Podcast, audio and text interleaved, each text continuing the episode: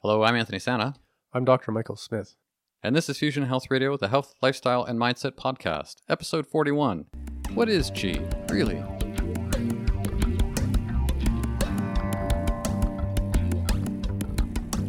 Welcome to Fusion Health Radio, your source for inspiration, information, and insight on what it really takes and what really matters on your journey to abundant health.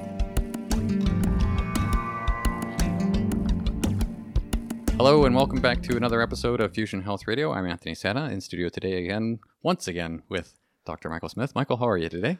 Uh, pretty good. Just recovering from the Christmas and New Year holidays, and I don't know the snow and my snowblower broke this morning, so I've been shoveling my self to I don't know my cardio is done for the week. Yeah, sure. Well, for those of you who are in uh, part of the world uh, where there's not a whole lot of snow, um, we're actually catching up to you. It's a pretty pretty crappy day out there, and it's kind of a wet rain, and the lovely snow is actually disappearing. Yeah, we got like two and a half feet in the last month, so living where I do, it's you know you can't wait for it to melt. You got to move it. Yeah, absolutely.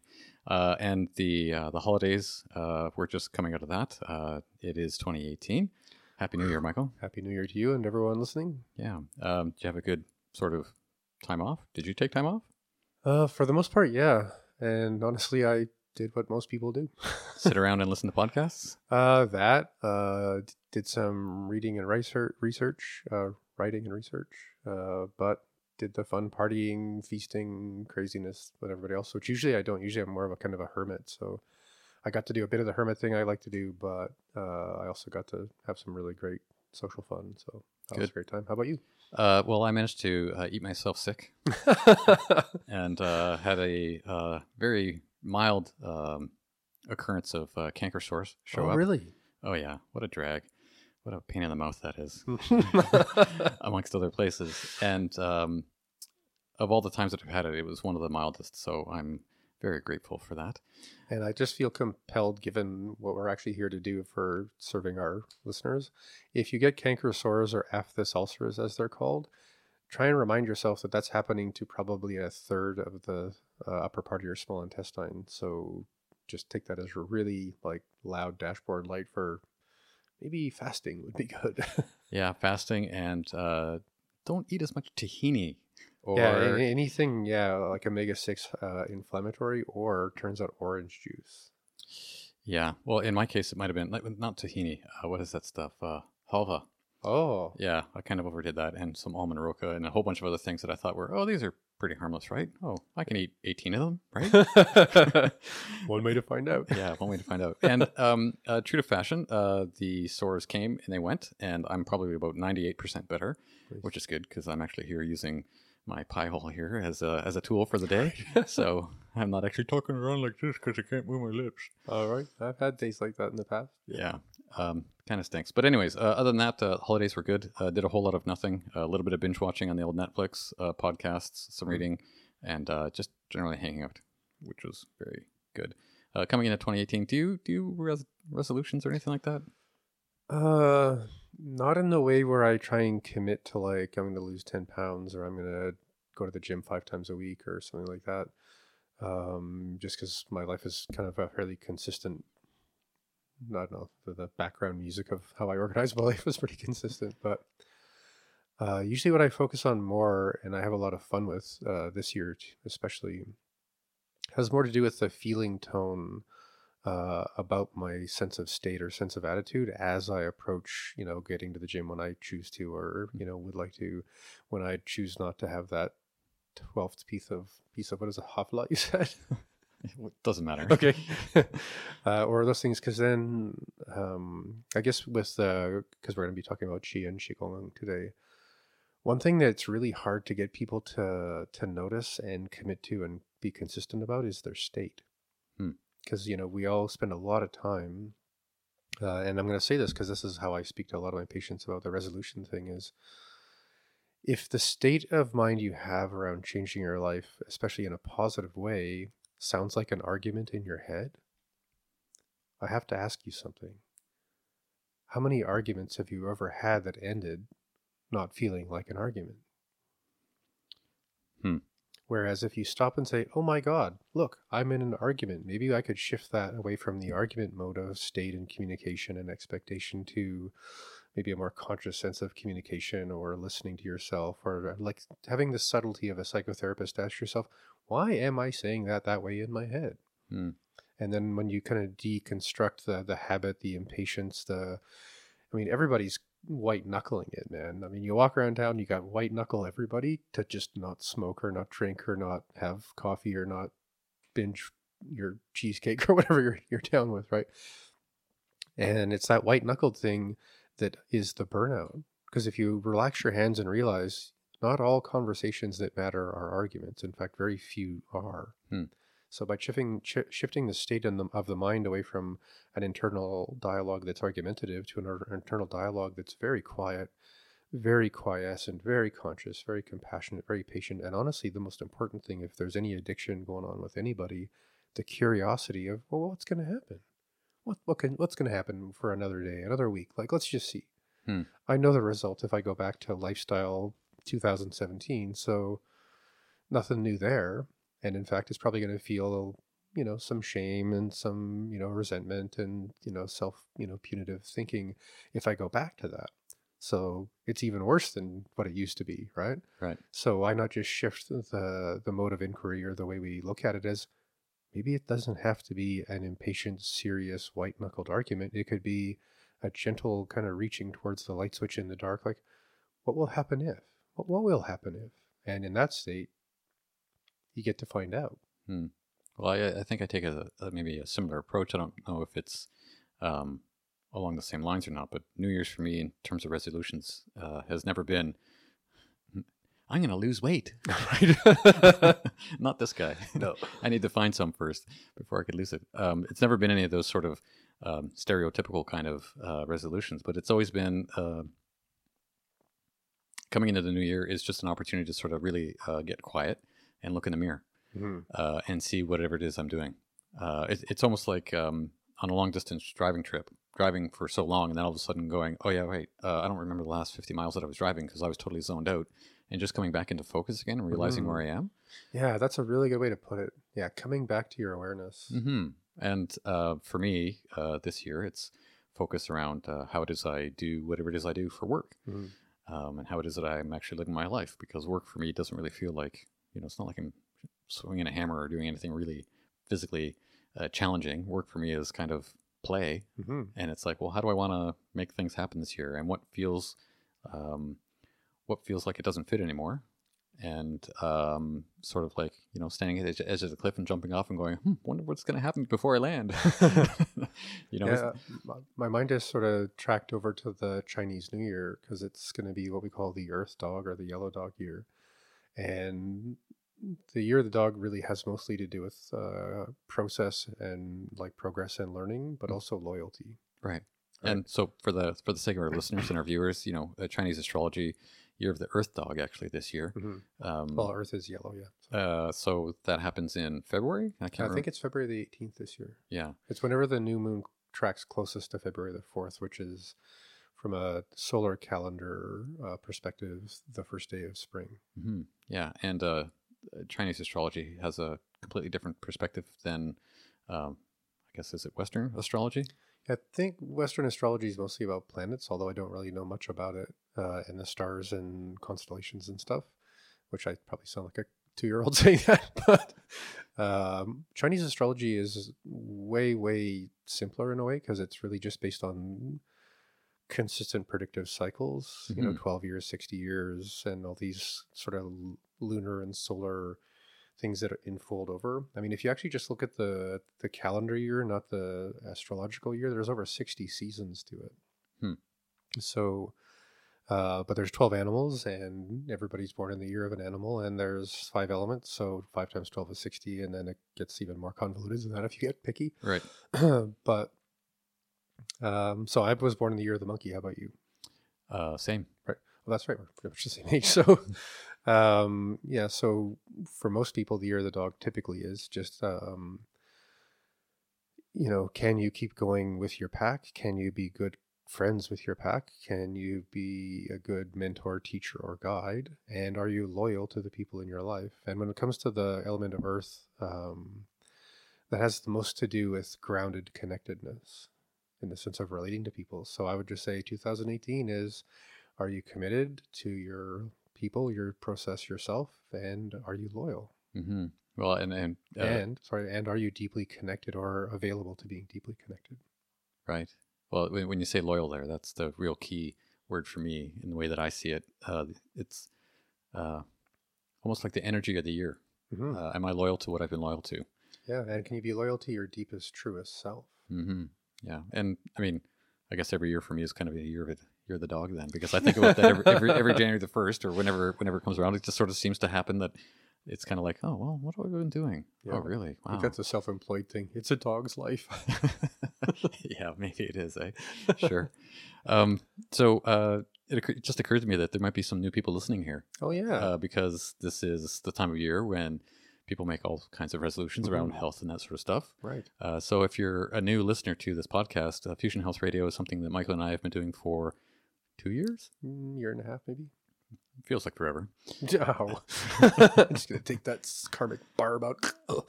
and um, I sit down and uh, ask Michael all kinds of questions about whatever it is that he's questioning himself.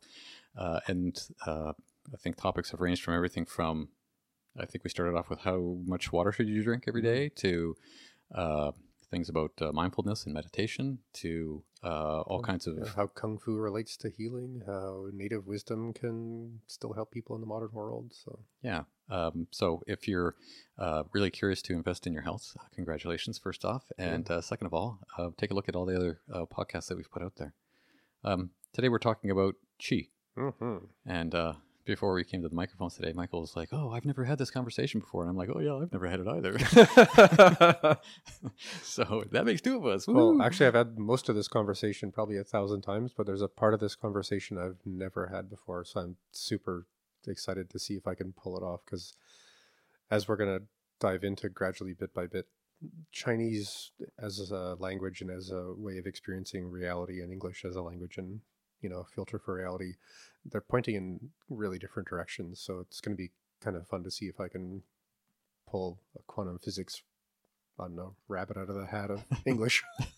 okay. Well, well, before we get too far, yeah, let's leave that until everyone's like well, yeah, well marinated in the whole idea. before we jump up right off into the deep end, yeah. um, maybe we should start off with I'm sure there's a lot of people out there who may have heard the word chi, Mhm. and um, there's probably just as many, maybe even more, that don't even know what chi is. So let's start there. Chi is C H I. Uh, it's usually spelled C H I or Q I. Right. Uh, C H I is sort of the more um, sort of standard American way of doing it because there's a there's two different standards for writing Chinese words in English, and the older one uh, that was kind of thrown together was the one that's C H I. Uh, but in the more modern, I don't know, scholarly version, it's Q I, but it's pronounced exactly the same. Right. Uh, in Japanese, it's ki. I can't remember Korean, but probably something like that. The idea of chi or the context of chi is that um, there's something going on in life that we can't see. And that obviously uh, there's things that can change that we can't see uh, that can produce health or produce illness. So, Chinese medicine being, you know, at least 5,000 years old and pretty scholarly 5,000 years in the sense of writing and being very empirical and uh, relatively scientific in the sense of what we think of as science, has been spending thousands of years going, what in the world is going on below what we can see on the sense of phenomena that limits uh, health or lifespan or causes illness? Because they didn't get into microscopes for a very long time Mm-hmm. which I mean, a lot of us can sit back and go, "Yeah, that makes them stupid," you know, or you could say, "Well, that makes their real re- relationship with reality maybe not that literal," because Right. you know, when you really get into the the Lego molecule version of reality, I mean, it's very knowable. It's right there. I mean, people can take pictures and explain how many atoms it, or electrons it's got spinning in what direction, kind of thing. Whereas the Chinese language, the Chinese mind, is so much more associative and uh, under the umbrella of nature governing the universe, kind of thing. that the assumption is that it's all supposed to work the way it's supposed to work, and you know we can just uh, affirm things at this point. You know, and I mean, it, honestly, Chinese medicine on average has been about two thousand years ahead of Western medicine around dissections and concepts and and things that actually like guide the the practice of medicine. I'm not saying that to say my dad's bigger than your dad, but Sorry, okay. I just realized we're on camera and we have to cut that whole thing out. you just might. Hmm. So, um, so again, with you know the idea of science being a certain thing in the the Chinese mind thousands of years ago, and then the you know the modern Western mind with science being very literal, uh, it, it makes it hard to to translate because the most common translation is energy, and that's not, I think, a bad bad one, except it affords people the perception that it's actually something literally there, in the sense of it being a noun because I mean, I love the idea of chi when I was getting into martial arts as a kid, and I think I'd seen a Star Wars movie or something, and the idea of the Force, and you know, you could heal people, you could kick butt, you know, you could be better at swinging nunchucks around your head or something like that. So, um, there was just a part of me as a young man going into that kind of paradigm of reality, going like, "Wow, how do you cultivate that?"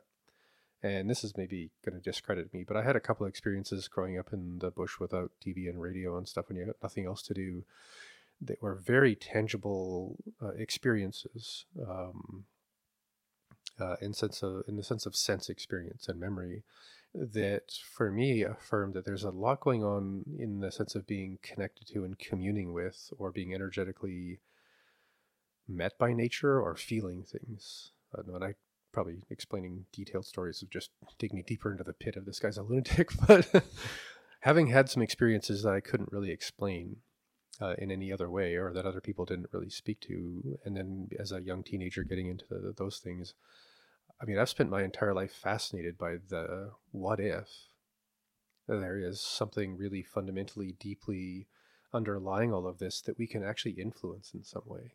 Hmm. You know, with practice, with meditation, with qigong, with uh, with whatever ever else. If it's your Chinese herbs or something that you're taking to resolve a problem, and it's all based on this sort of fundamental sense that there's some organizing aspect to all this that we can't measure. Hmm. And um, that's the idea of chi. It's there's something going on, and I don't like the idea of something because again we get back to the literal.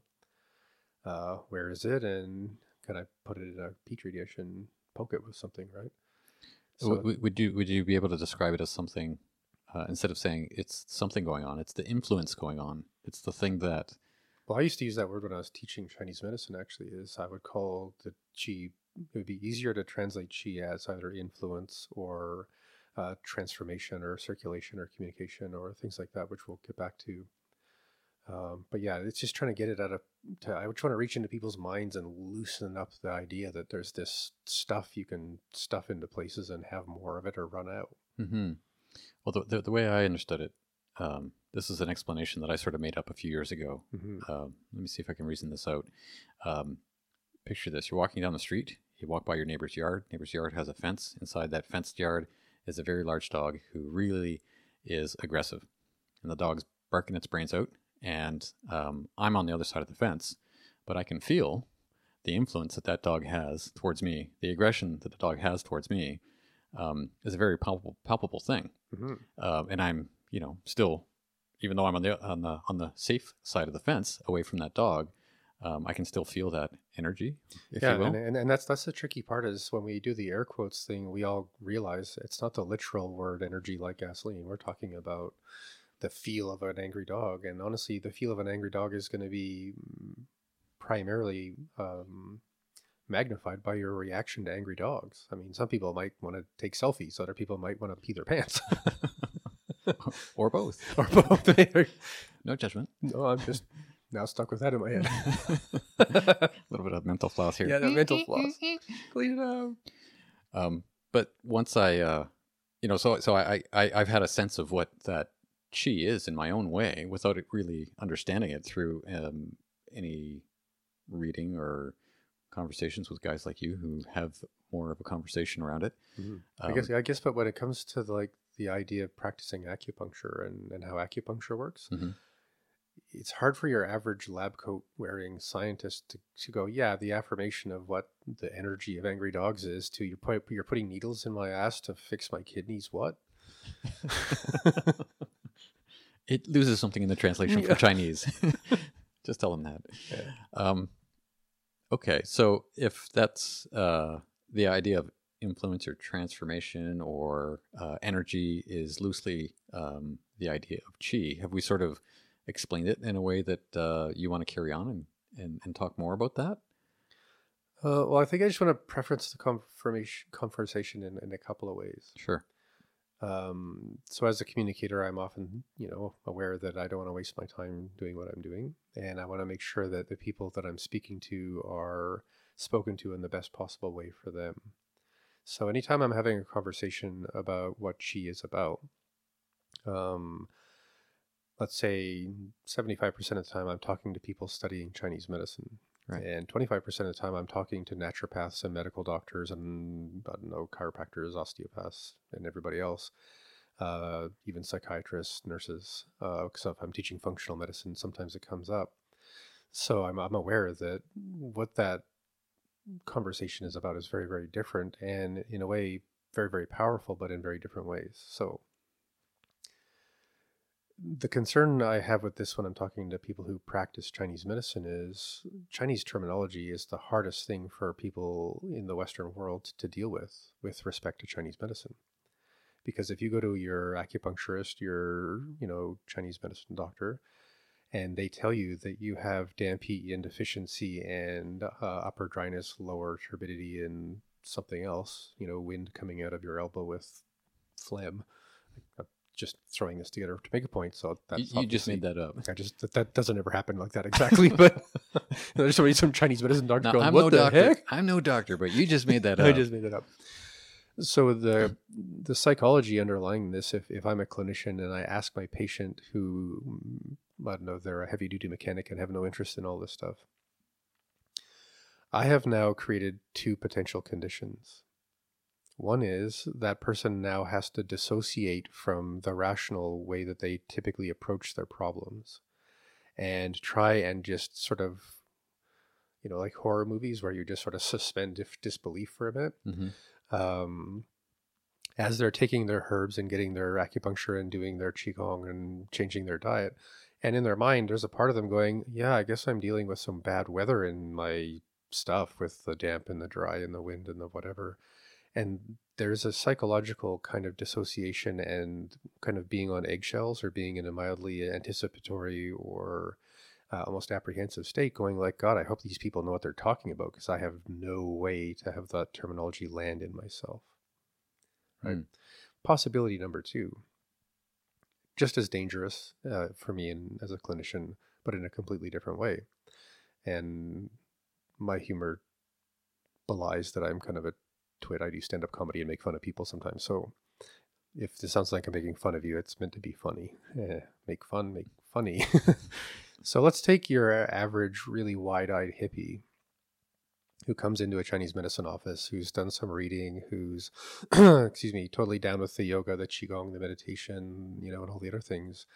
And they come in and they're already in a kind of, um, let's just say that they're uh, making some pretty potent associations about things that may or may not mm, really be real, you know, in in their life, and that's sustaining them in a way, you know. So they're, they're kind of in like an air balloon a little bit. So they come in and they get their their dampness, their wind, their yin, their yang, their you know liver stuck or whatever, and you can see almost like a little flush of red come into their cheeks.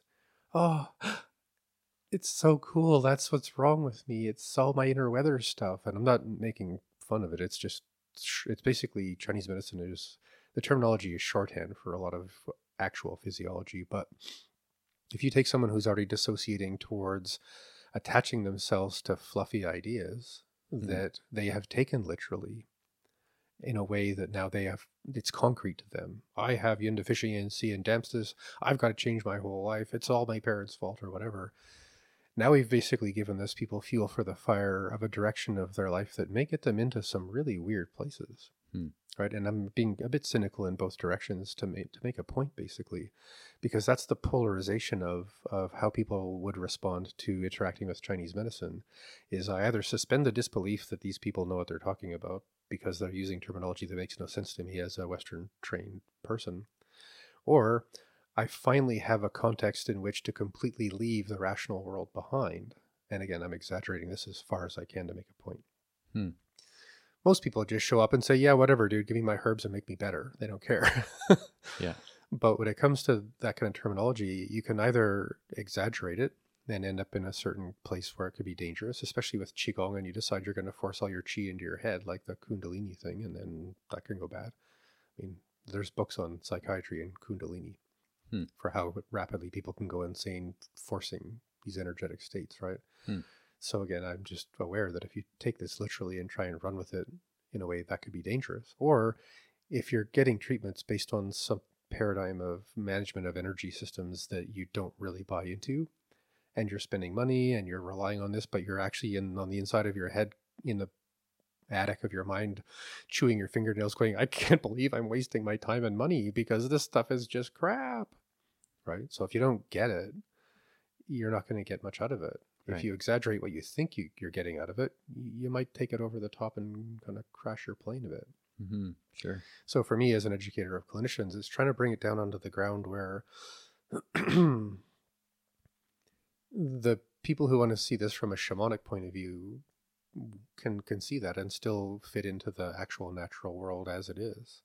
The people who want to see this, which we'll get into in the quantum physics sense of the world, they should have a good satisfying description that makes them feel comfortable in that world because that's the point is it, it's just shorthand. It's just a way of communicating um, some concepts and some ideas but and I, i've been guilty of this. I mean i've had this this for 40 years now like I, I think i've gone through every level of stupid with what you can take from these ideas and, and kind of run with them in directions that make things really kind of messed up. Mm-hmm.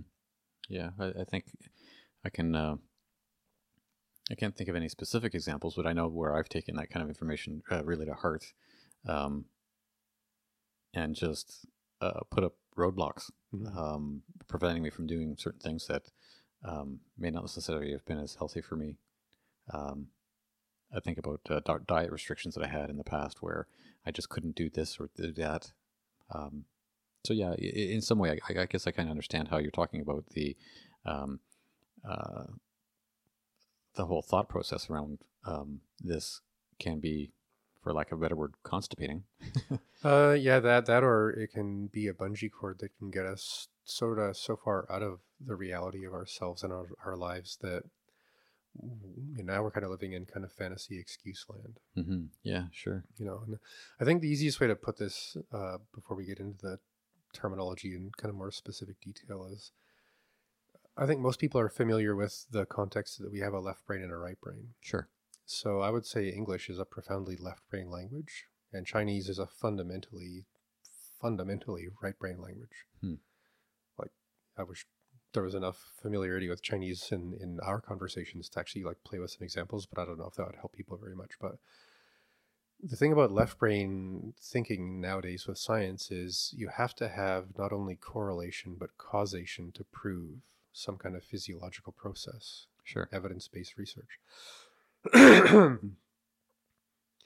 which, from a, a rational scientific point of view, which is you know how the Lego of proteins and fats and you know calories work and stuff, of course that's the way to go. I mean, we have that capacity now. Why wouldn't you want to know what you could potentially know to confidently you know solve a problem? When you look at um, the Chinese medicine right brain thing, correlation's kind of fun, but association's even more fun and associations that are paradigm um, fed, like you know the four seasons, creating the five elements, creating all these other things that basically say nature designed a container for life, so everything inside the container should probably reflect the container. And if the four seasons are the crucible of our species, that probably is going to reflect something on the inside, and you can run with that. And Chinese medicine tends to run not really far, but a bit of a bungee cord uh, into well let's just go with association and nature and then some other stuff with you know moons and suns and seasons and Um, Slammy elbows. well, well, just sort of affirmations, but there's also a deep sense in indigenous cultures, in Chinese culture, a lot of Asia, India, um, you know, Ayurvedic medicine, that the fundamental thing we're actually dealing with is, you know, the kind of fabric of space time, the the fundamental ground of all things, not just human beings or not just rocks, not just dogs and cats, uh, space itself, and that there's something fundamentally inherent within all of this that is the organizing moving force and or the memory uh, of, of how things are organized and that that's actually the deepest possibility to heal is to go into literally the matrix of how your molecules are made and how they behave and how they remember themselves and nudge them around a bit. Hmm if that's with breath work if it's with you know yoga qigong if it's with shamanism and prayer and song and you know smudge and feathers and sweat lodges and stuff and and other things or just obviously acupuncture right? So there's this understanding you could call it a belief i would call it an affirmation uh, of, of something kind of obvious but kind of nebulous that yeah of course there's something underlying all of this that makes all of this this and we keep finding it every time we pop open a new layer of science and, and research. So i think we just have to keep going until we get to the rabbit hole in the sense of science being this is how we describe it in science which i'll try and do later but um yeah so i, I just want to kind of just you know play that out because the people who are listening to this who are primary left brain for the next 20 minutes are going to get a bit of a language lesson in Hmm. a sense of what these terms mean and, and maybe how they free us up a little bit uh, but uh, i'm going to end it off with a foray into some physics and quantum physics that actually kind of prove not only the inherent necessity of something that we could call chi not as an object but as a part of how all this works but i'm also going to dive off a little bit of a i don't know theoretical diving board into quantum physics to actually explain an indigenous perception of reality that questions the idea of the big bang starting the world in the sense of the world starts and stops or the universe starts and stops and a way of seeing creation as a cycle just to see if i can actually pull that out of my hat because i think i can Okay. so that's that's uh, what we're going to get into and, and and you know Yeah, I, I'm I'm uh I'm curious to to sort of unpack the whole idea, and I I, I want to know um what was really your motivation behind wanting to actually take this to this level uh, for this podcast. Like, is this relative to uh, something in the new year?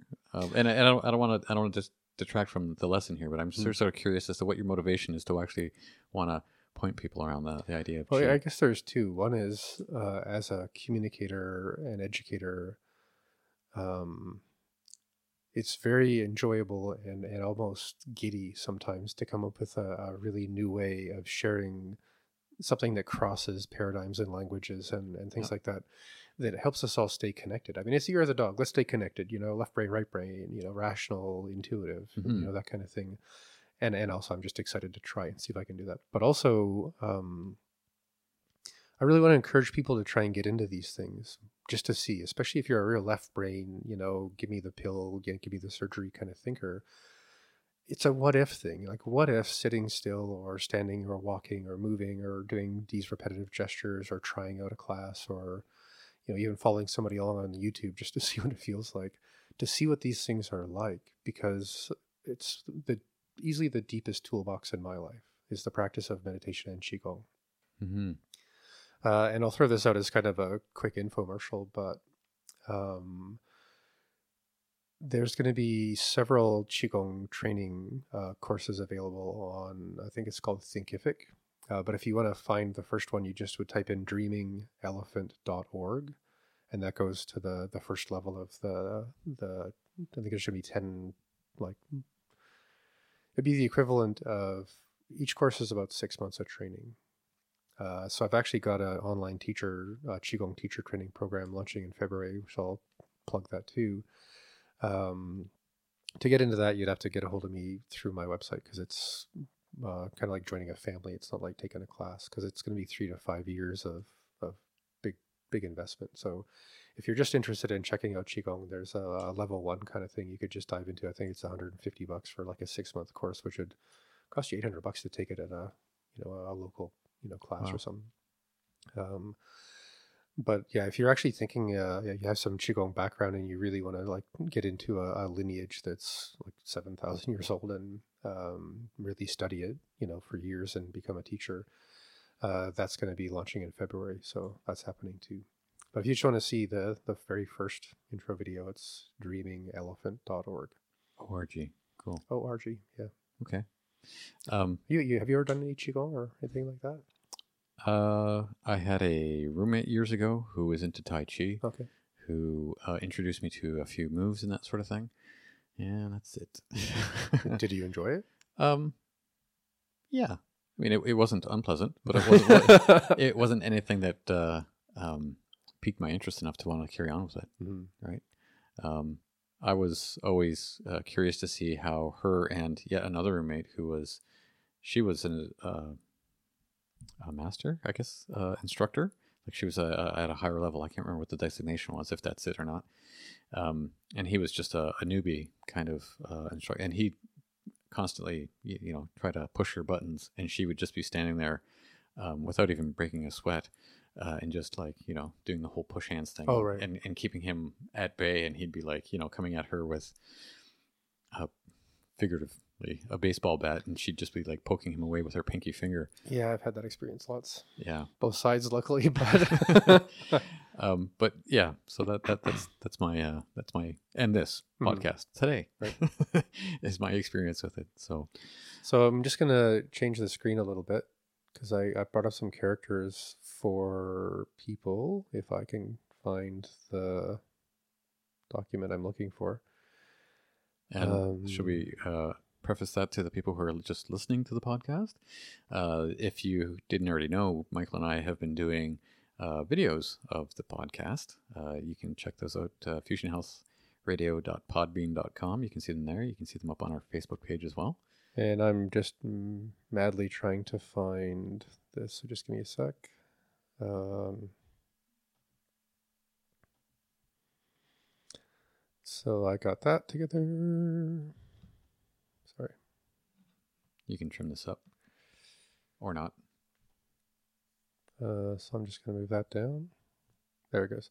So I just wanted to put some characters up. Okay, screen sharing has stopped. Fine. I will go back to screen sharing.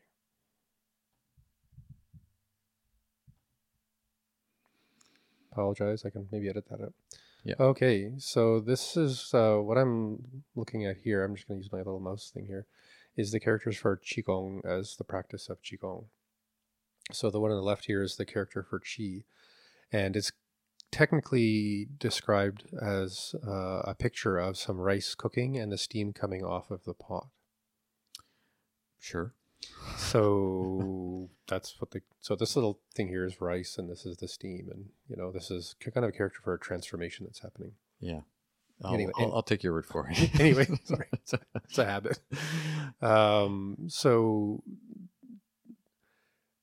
you can either decide that the word chi means something like vapor or air or um, cooked rice or other things. Um, and again, when uh, you're an English speaker, it's very, very natural for that part of your mind because that's how language works for you to want to find the thing that fits in the right place. You know, round hole, round peg, square, you know, whole square peg. So if I say it's the steam coming off of cooking rice, the what the English mind is is it the steam or the rice? Like what what is it? What is it? hmm From a Chinese point of view, when you're using that kind of a character to, to describe terminology, you're just saying there's something about all of this stuff that can change things. You put rice in a pot and cook it, it goes from this to food. You boil rice in a pot and this stuff comes off of the pot and it smells like this. And that's evidence that there's whatever happening to the rice that makes it go from rice to food. So, this whole idea of transformation of things towards benefit, towards more, towards life, for people who've been cooking rice for 5,000 years, that, that seems like a pretty good, you know, analogy for what we're talking about. hmm So we use the word, the, the character that has that image, the pictograph with that image, to describe what chi implies about the world, about health, about, you know, nature, animals, everything. Right. Right. The word qigong there, just because it's there, the character gong actually means uh, it's a combination of strength and being very accurate. right? And it actually would mean merit.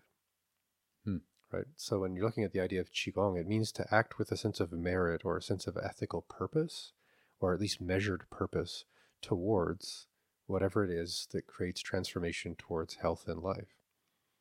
Interesting.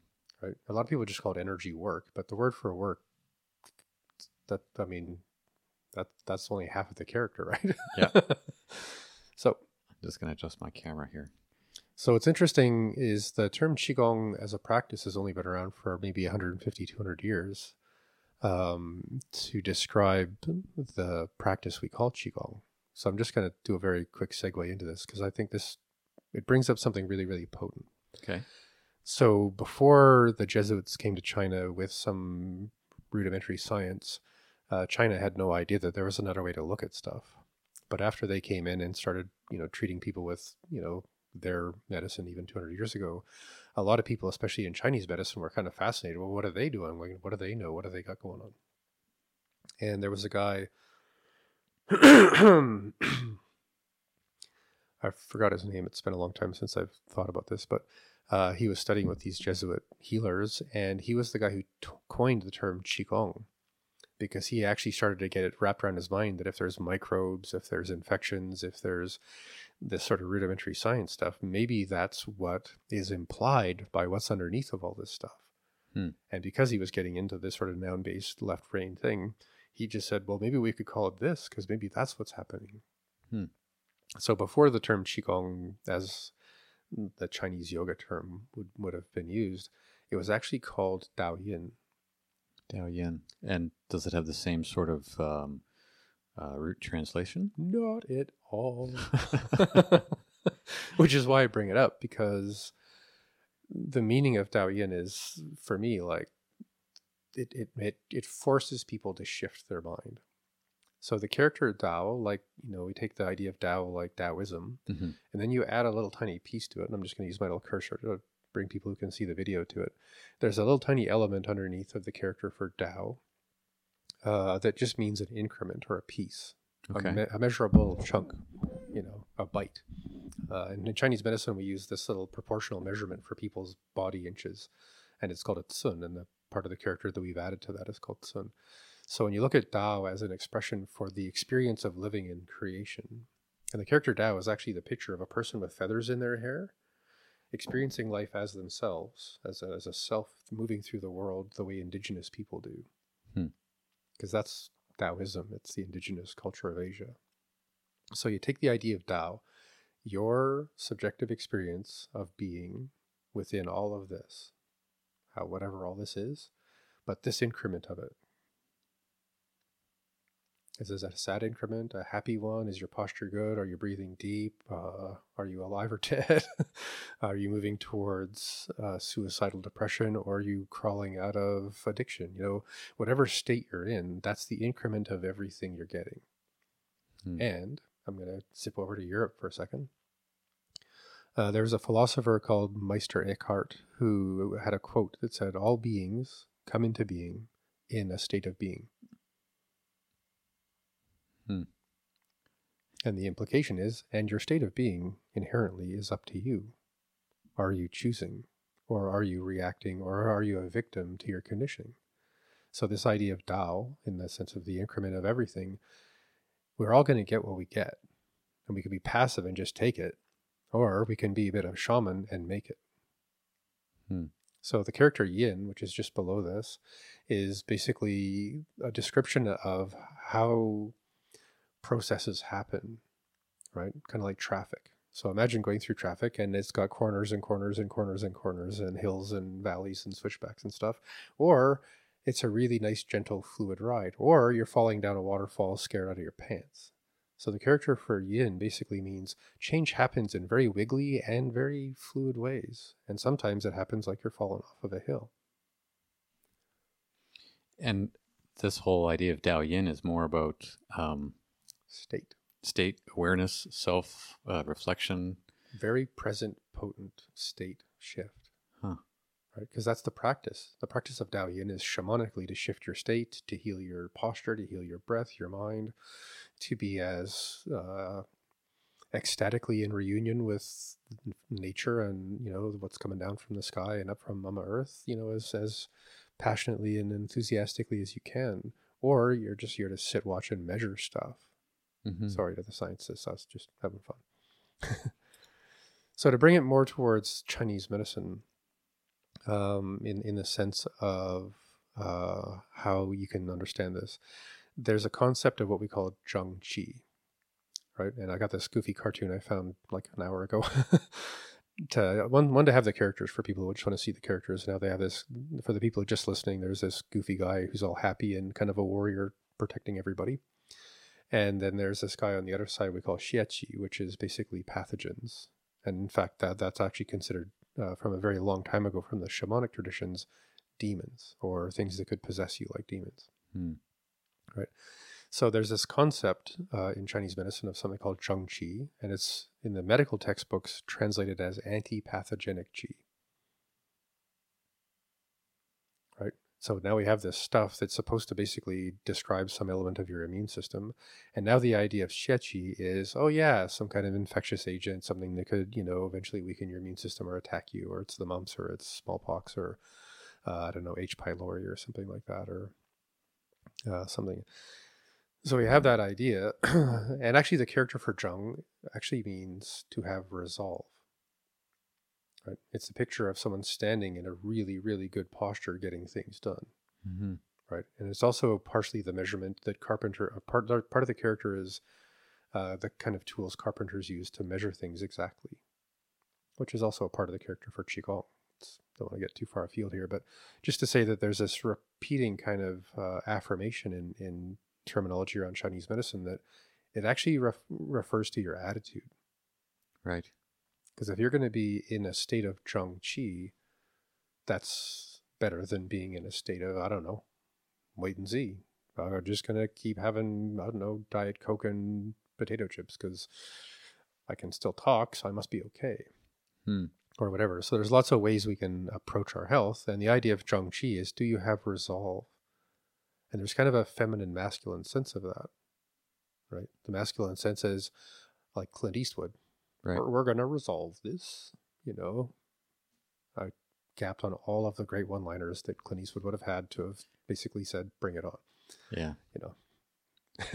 uh, in Dirty Harry. uh, feeling lucky fool or Yeah. something, right? So that's kind of your your overt kind of masculine, you know, cowboy version of how to pick a fight. Right. The more feminine version of resolve is let's negotiate. Hmm. So we're not going to get into this too far, but just the last image I'm going to show uh, is basically a map of how what we call chi production in the body happens. Right. And there's all kinds of different chi hmm right? And this is something that I think is so fundamentally important to understanding the concept of chi because it isn't about chi. Because in the word in the Chinese language, the word chi is rarely, if ever, used by itself. Uh, I'm just thinking, for the sake of people listening in, uh, if they wanted to see these images that you've got here uh, that we're showing on video, um, maybe we could put them up with the actual podcast. Oh yeah, we, we, we we could actually put these photos up with the show notes just for people to see them. Yeah. Uh, I don't know. I mean, we all, yeah. I'll find a way to make sure that each image is clear. We're not going to get into the chi production thing because that's relatively kind of a mechanics thing. But I just wanted to get people a sense that you'll notice that there's no word chi by itself, Mm-mm. Right? There's lots of different kinds of chi. Wan Qi, Zong Qi, Wai Qi, Yin Qi. Huh. Wow. Yeah. So there's lot, cool. lots of kinds of chi. Uh, oops. How do I get back to? There we go. Starting to get the buttons figured out. so we're back. That's good. So, um, very quickly, if I was to take the idea of chi as a noun, which is the point of this conversation, there's only really two times at which um, the word chi is used by itself in Chinese colloquially. One is to describe air, Okay. in the sense of if you don't breathe, you die. hmm uh, and the other one is actually a modern one for gasoline, Oh. Interesting. right? In the sense of it's a potent source of mm, transformation. So if you're an English speaker, uh, left brain, when I say chi means air, it is almost an instinct to want to put some air in a jar, put it on a shelf, and say, "There's the chi." and uh, from the Western brain thinking, I'm just thinking that you're a crazy person, and there's nothing. I mean, bottling air is kind of silly. Yeah, but if air is chi and air is a noun, but you've put the air in a jar, now you have chi in a jar, Right. Right? In the sense of, uh, I mean, again, I'm really trying to just porcupine my way into the, or badger my way into the, the people who are completely unfamiliar with any other language or paradigm. Okay. Because Yeah. you, you, sometimes you have to like rub your face in where you're stuck before you can kind of go, oh my God, I had no idea I was stuck. Right. So obviously, if I put gasoline in a can, it's a can of gas because it's obviously a substance. But the thing that makes it chi is it explodes as soon as you light it up with a spark plug. Right. Right. So when you look at the air thing, and this is, I think, a really nice entry point into what we're really trying to get into. The reason Chinese uses the word chi for air is because forever we've noticed that the quality of air or the sudden lack of air is what life is about. Mm-hmm. You're by a waterfall, you're by the ocean, you're in a forest full of big trees producing massive amounts of oxygen. The chi here is good, Mm-hmm. right? You go into a dank, humid, moldy cavern, it's the chi here is not good. People go into this place get sketchy, they get illnesses. so what's really interesting, I think, from a science point of view, is we now know that there's a carbon dioxide and oxygen sharing cycle between plants and animals that makes the atmosphere, the air, like a verb Right. because it's airing. If the air stopped airing, we're all kind of like kind of screwed, We're pooched. right? So that's that's, the thing. That's a year of the dog reference. nice, but but that's the thing that usually kind of pops people's minds out of the the noun kind of habit is the word chi as air just means what chair what air does because it's airing. It's Mhm. what is doing. So it's an ing word. Right. So I'm not going to say the word chi means ing, but it kind of can. So that we saw those words on the, the image like, uh, you know, kong chi and song chi and stuff. And I'll come back to one of them. But just to kind of clarify this, in standard thinking in Chinese medicine, you're often talking to people about their lung qi, Okay. their zhong qi, their liver qi, their kidney qi, because we're talking about the health of that organ as expressed by its function in the body. You could even say qi could mean function in that way. Mm-hmm. But I like the words circulation and communication because if I think of the liver and liver communication in terms of neurotransmitters and hormones and you know all the little uh, fun ch- chemicals that control how the cellular detox pathways work, your liver chi on a molecular level of communication is essential to your health. Hmm. But it's measurable on the molecular level of hormones and neurotransmitters and detox triggering, you know, peptides and stuff like that. You could do it the same thing with your stomach, with whatever. And then you look at circulation. Obviously, if the blood flow through your liver is jammed up because of fatty liver disease or some kind of tumor or what's called portal vein uh, restriction, then your liver has blood stasis because mechanically, literally, measurably, the blood moving through your liver as circulation is sluggish. So when we tell someone, say, oh, your liver chi is sluggish, you got two choices. The magic fairy dust of liverness is broken, or somehow the circulation function of my liver, due to any number of other things, is sluggish on a mechanical, measurable level. Hmm. There is magic things going on too. It's just the quantum physics stuff, not the normal mm, biological health stuff. Mm-hmm. Although they're going to, obviously, there's interaction with both Right. but it's to try and bring it to all of my science, you know, clinician friends. It's just shorthand. We're just talking about hormones and neurotransmitters and all the ways the body uses molecules to talk to itself in this great crazy family of organs and systems and and, and stuff like that. And you know, we could even look at stress chi. You know, what happens to your neurophysiology and your hormonal physiology under chronic stress? It's a measurable thing, but we would just call it stress chi because that's the easiest way to think of it in Chinese medicine Mm-hmm. which makes perfect sense in Chinese medicine. Right yeah. Well, I mean, it, I mean, as as you're going along, sort of describing the whole thing, it, for me, in my mind's eye, anyways, it's becoming a little bit more um, available Mhm. uh, in terms of, oh, well, yeah, that makes sense. Well, that makes sense. Yeah, because again, dampness is shorthand, dryness is shorthand. Mm-hmm. You know, all, all those things. When you, I mean, I teach a course. Uh, so if you're a clinician interested in Chinese medicine or a Chinese medicine person who wants to get some continuing education credits and have some fun for about eight hours, there's a course I do once or twice a year. It's called Bringing Chinese Medicine into the 21st Century, where I literally take every term every single term in Chinese medicine and explain its scientific uh, relevance, which pisses off some Chinese medicine people because they want the magic thing to be real. Whereas most other people go, "Oh yeah, well that that just makes it easier to explain to my patients who don't want to hear the dampness. They want to know what does that mean Right. because some people have no idea how to explain what that means, Hmm. which is why we teach that course. But anyway, just saying that, that that's kind of the point of part of this conversation is it's just shorthand. If we could get past the magic thinking, Chinese medicine would have as much credibility as anyone because we just have different shorthand. Yeah, sure, sure. Um, and so, uh, explaining that this is shorthand and sort of uh, bringing that whole thing into focus for people, um, how do you, uh, not how, what is it you wanted to focus on next? uh, well, I just want to make a couple of other examples that are a bit more experiential, Okay. just for the listeners who might be fidgety people who want to like feel something or move around a little bit. Um, because I'm kind of like that. I think you're like that too. I'm totally like that. so if Zhengqi means to be in a state of resolve, what would that look and feel like if you were to bring on that bad boy right now? um, So I'm doing it right now. But I'm doing it because I'm changing my posture, I'm changing my gaze, I'm changing my spine, I'm changing my you know, somebody came in the door, I'm already in a state of like kung fu, like not that I want to beat them up, but I mean like whatever's going to happen, I'm ready for it because I'm in a state of profound present resolve. Bring Yeah. it on. well, I, uh, I think I was still formulating a response to that, but even before you said your description of it, it just made me think of um, uh, having something become in focus. Like when you're looking through a, a camera Mhm. and you push the button halfway down, and the little lens goes zzz, zzz, zzz, trying to trying to find that focus spot. Um, Great imitation of the camera. it's that uh,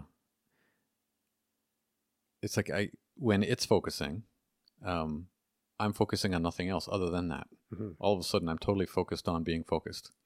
And what if you were to focus on not only your focus, but on your breath, your posture, your relationship with any canker sores that may still be waiting underneath of your mucous Well, membranes? Or, And I was going to go to that next. Okay. And depending on whatever it is I'm pointing the camera at, Mhm. um, I need to be aware of um, everything else that my body's doing. Mhm. Um, I mean, I'm really uh, prone to uh, fidgeting when we're talking, and people will notice that if we're on camera here, they'll Mhm. see me sort of poking around and fidgeting and looking at different things just because I need to. Mhm.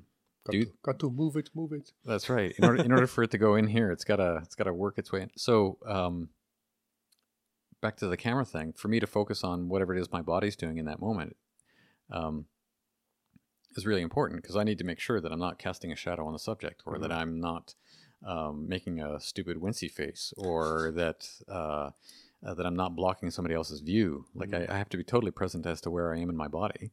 Uh, and how it's actually positioned in the world, right? Yeah. So the in- invitation for the listeners, and the fun thing about pod- podcasting is it's always now in this moment. It could be ten thousand years from now. Someone's aliens listening to us talking on some microchip or something. But so for anyone listening to this, ten thousand year old aliens or not. My, my invitation to you in this moment right now is to take a moment, even if you're driving down the road, and become aware of your mojo place you know your pelvis your lower chakra your your belly your gut your intuition the place where we all kind of grr and purr from and use that sense of yourself even if you're having a crap day to just let it sort of filter up into your diaphragm and just take one deep uh, kind of breath where you're like Mhm. okay even if for just one breath i'm just gonna like really suck into life and really feel my potency and really face whatever this moment is about with a sense of bring it on man like whatever we're gonna get through this Mm-hmm. And that's resolve. That's Zhengqi, and it's a state. Yeah. So if you're practicing Chinese medicine and you tell people, "Oh yeah, well, we're just going to tonify your Zhengqi and bring it to your elbow," Your phlegmy elbow. your flaming elbow. Great memory there.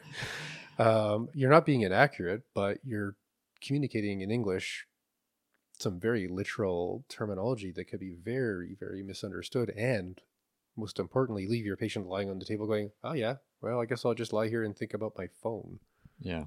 instead of let's get together you and i and find out how to bring more of you into this because that's the point Mm-hmm. i mean i have one teacher he said um, for him anyway at least half the time the treatment was over before the acupuncture began because they had had a really in-depth personal conversation and the person had shifted state in enough of a way that my teacher who was kind of a jedi uh, had said he was very very certain that person had made a decision internally that had changed their relationship with something that was going to heal them Mm-hmm. And he does the acupuncture just because he says well you know the people like it you know they, they kind of like well they don't really like it but it kind of like you know puts a puts a stamp on the, the the the treatment. But he says most of the time he he just counsels people into like making that one next better decision and the acupuncture just sort of keeps it going. Anyway just as an example. I'm gonna remember that the next time you pull out your needles. did you really need to stab me there? So so here's another one and this is one of my favorite ones so for the experiential part if you want you can put your hand right between your stomach and your heart. And sort of ask yourself what what is there in me? Like what's what's that place really about?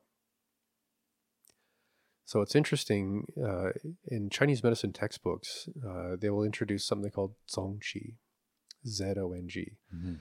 and it's often referred to as ancestral energy Okay. and there's one paragraph because modern Chinese medicine has all the shamanic stuff ripped out of it because the People's Repu- Republic of China didn't want anything construed with religion or spirituality left in Chinese medicine when they rearranged it in 1972. So, one of the most potent possible resources we have in Chinese medicine has been negated. Interesting. So here, here's to take this to the place I, well, I take it.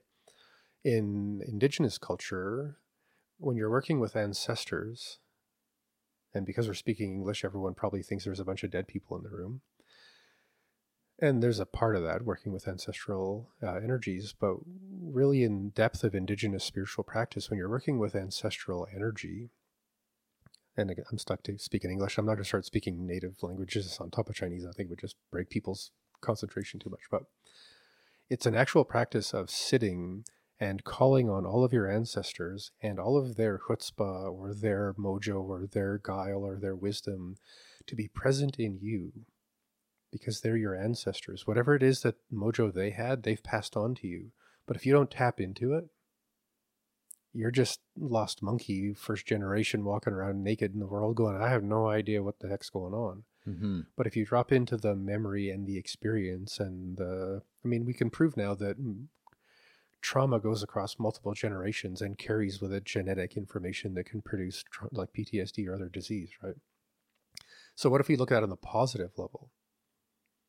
There's something within you, and we locate it right there between your stomach and your heart, where you really have to dig deep in those really hard to make decisions to make the move Mm-hmm. right? So, I mean, that's a practice, that's a state.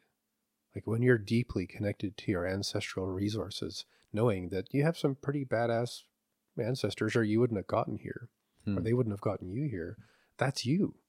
Interesting. But if you tap into it as a state, that's you.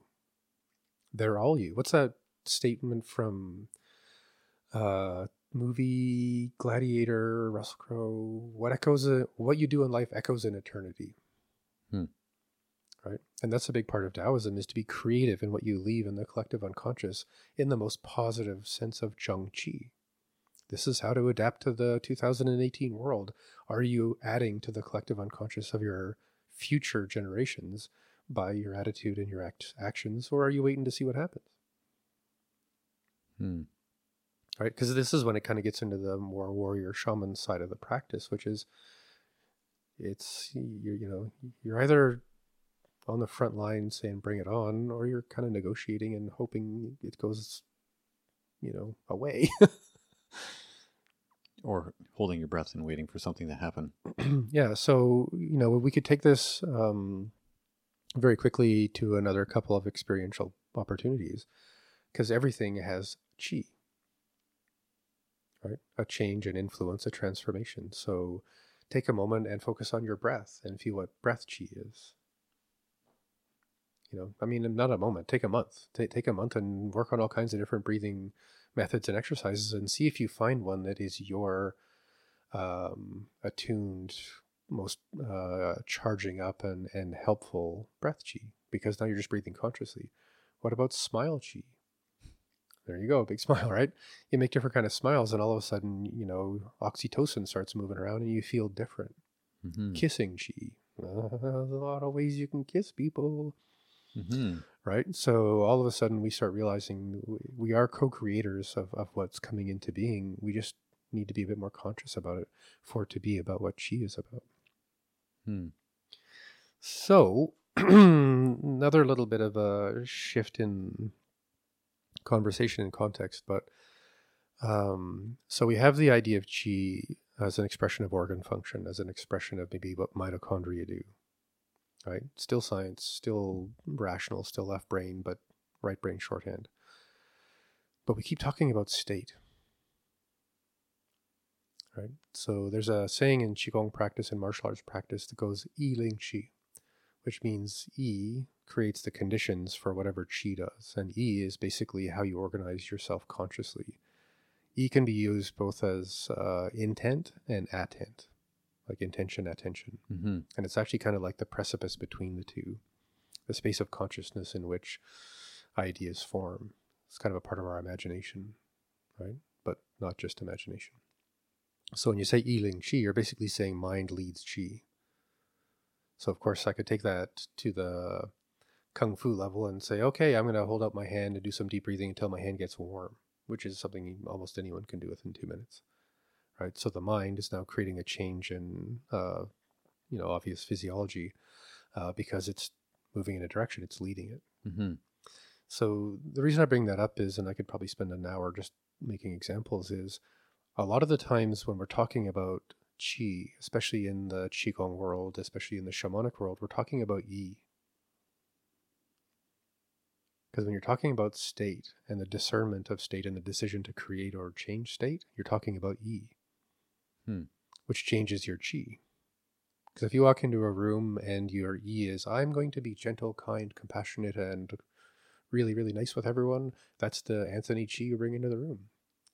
If you go in there and I'm going to poke everyone and make fun of them and joke, you know, cr- trash their New Year's resolutions or whatever like that.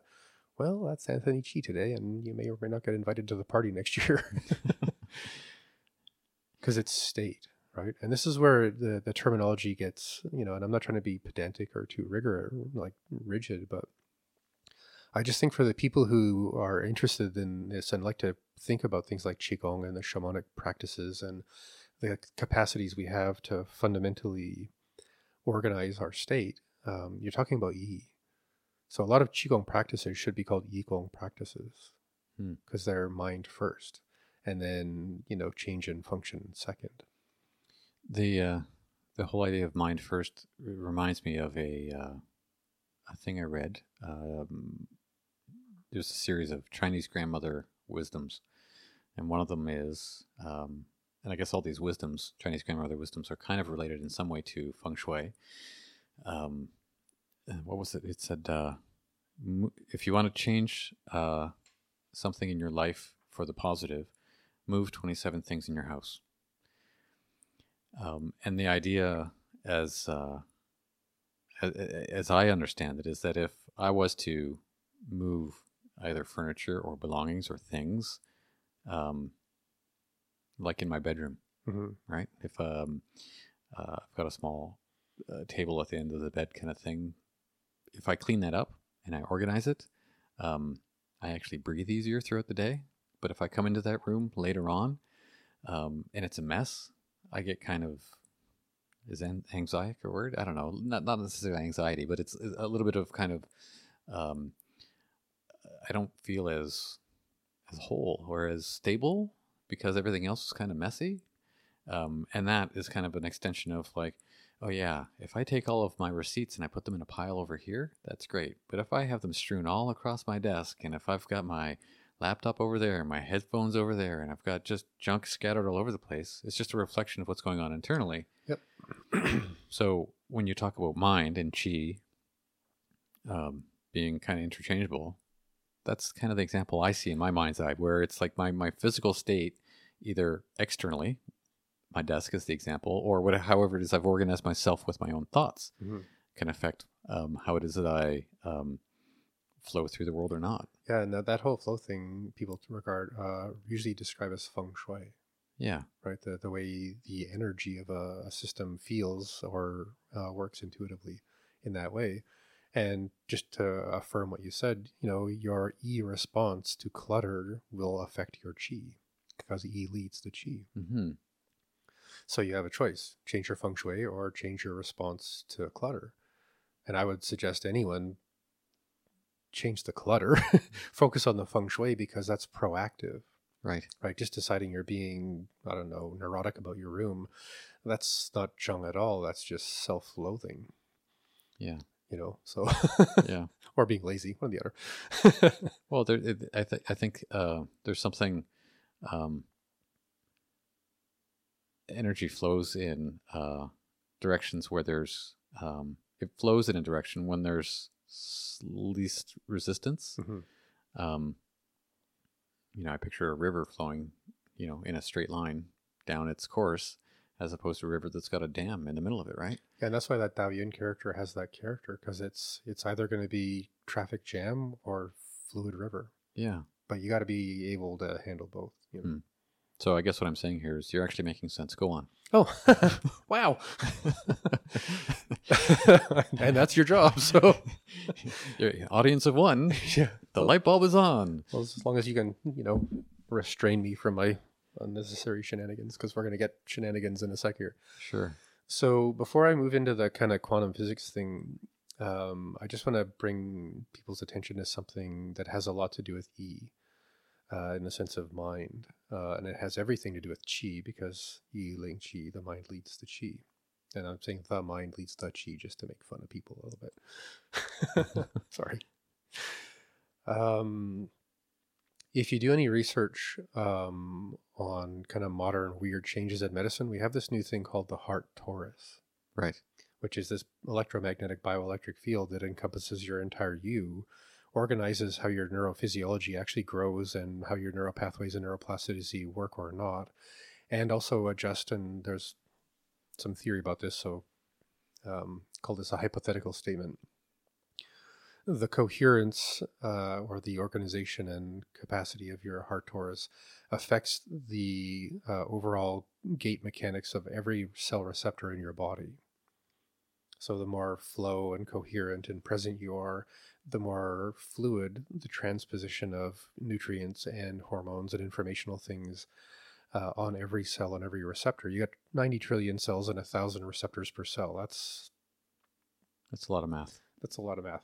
16 zeros or something. You know, so you know, in the sense of flow of chi, obviously the more coherent your mechanically measurable heart torus is, the more obviously the material we can measure with microscopes can move through the gates that we can measure with microscopes. So again, when we come to like the idea of everything in Chinese medicine to being about the flow of chi, in English that sounds like traffic. So I'm saying from a very basic sense of uh, what's called radiocardiology or the measurement of bioelectric fields, we can already prove the mind uh, can go through a whole range of possible possible measurable states of coherence that affect downstream every physiological process you could make a list of. Mm-hmm. So just saying, you know, here here we have the shorthand Yiling Qi, and here we have, you know, a 20 page thesis on the heart torus and its effect on vortex surface tension and fluids around cell membranes getting peptides faster, which is a thing. Most people probably just said, What? But anyway, it's it's just to say like we're we're looking at the the complete parallel description of reality. Mm-hmm. One's three words, one is 20 page thesis to try and make it make sense. But it's the same statement. Right. Right. So, I mean, you look at Kirlian photography, where they take pictures of people's state on a bioelectric, biochem, biomagnetic level. Um, you can see people who have a very small Kirlian kind of, you know, field effect, and other people look like the sun. Mm-hmm. You know, this is going to sound weird, but I did a Kirlian photography thing at a Qigong symposium 30 something, 20 long, old, so old, I'm so old. Anyway, long time ago. And, um, Is it time for your Geritol? yeah, there it is Do we need to take a break here? and and um, they give you like a Polaroid picture, and I just put it in my pocket because I just, you know, it's kind of a gaff thing to do. And it was at a big, huge qigong conference. We're all having this giant Chinese dinner, and people were asking me because I was the youngest qigong teacher in the room, and I wasn't Chinese, which made me kind of like an alien. Um, and someone looked at my picture and then they all started passing around talking about it because it was a big ball of white light. And I thought when I had looked at it, I thought, oh, I screwed it up. Put it in my pocket, but apparently I had such good chi flow because at that point, and this is going to sound weird, but yeah, I was 26 or 7. I was celibate. I was a vegetarian, I think, at that point. Was I? Yeah, just about a year into being vegetarian. And I was training six hours a day and teaching six hours a day. That would uh, account for that uh, picture showing up the way it because did. I, I'm had, I had no distractions, and I- it Mhm. was funny when I was just to cap that conversation. When I was studying to be a Taoist priest, my teacher actually said, "You know, this stuff that you're learning is probably going to matter like when you're 40." And I was like, "What? Are you kidding? I'm dedicated to this. All I do is train." And he just nodding with this funny impish smile on his face. Yeah, yeah, yeah. You wait till you have family. You wait till you have divorce. You wait till you have, you know, debt. then you need your qigong practice. you wait till you have podcasts. Yeah, we did a podcast. So anyway, I just wanted to bring up that little goofy story, but also that you know we have things like Kirlian photography and even more advanced things that can picture your heart torus and give you a sense of literally the shape of your E. Well, it's interesting. You have uh, a lot of these uh, external references to um, quantify and qualify whatever it is you're talking about. But I'm looking at your notes there. It looks like you've been uh, doing a little bit of um, math on a chalkboard that's about you know 12 feet by 12 feet square or something. Well, well not quite. But it, it looks like you have some sort of a formula or idea in your head that you're uh, you're wanting to share as well to help explain yeah, so things. I'm, I'm going to go through this for the first time in human history. Um, I'm going to preface this by saying I did a semester of astrophysics um, at Queen's University, and I did three or four years of mechanical engineering, three and a half anyway. So I feel just for the science people listening to me, a sense of shyness because I'm a Chinese doctor, shaman guy, and qigong guy instead of your typical, you know, PhD. But I do have a pretty deep familiarity with, you know, how this kind of math works. We're not going to do any math for the people on the podcast ready to run screaming and rip off your headphones and He's saying that just for me, I think. Good. Um, but what I'm going to do is walk through just two or three sort of simple physics metaphors to try and bring our attention to something fundamental. And if I can pull that off, um, it, it may give people who are relatively left brain rational an opportunity to experiment a little bit with the rational universe. Um, because if I can rationally give you a sequence of cause and effect things that give you permission to play with what we call chi, as what we're going to learn maybe more about it, that would be the, honestly half the point of this conversation. Hmm. Because if I can convince any rationalistic left brain science person to go, what if there is a fundamental thingy going on here that seems to be implied, but no one seems to be really chasing around? Maybe I'll experiment with that a little bit next time I'm in my yoga class, or maybe I'll experiment with that next time I feel really sad, or you know, I end up taking an antibiotic or whatever, because that's the point is to, you know, give people some tools and, and to things to profoundly change their mindset about what life is about. Because if Mhm. you're trying to focus on your health, then you're not doing anything about how your mind frames your possibilities. You're still sitting and waiting to see what happens. So I'm going to do my absolute best to give people some rational hoop jumping, to give yourselves permissions to be shamans a bit. And uh, I would to stretch that out to say that's kind of a purpose behind uh, the podcast in Yeah, some way yeah. to you know shine a light in a whole bunch of different corners and help people find their way. Yeah, because I mean, honestly, quantum physics is modern shamanism. Mhm. because they're just making up field effect equations to describe properties and i mean they're still down to 85% of it they can't explain but they're they're happy with what they can so. Cool. cool. Here we go. Excuse me. So there's going to be a kind of a terminology thing. There's a couple of things we're going to need to learn to just have the conversation. So the first thing is called surface tension. Okay. is that something you've ever heard of before Uh, yeah, science class, I'm sure. Mhm.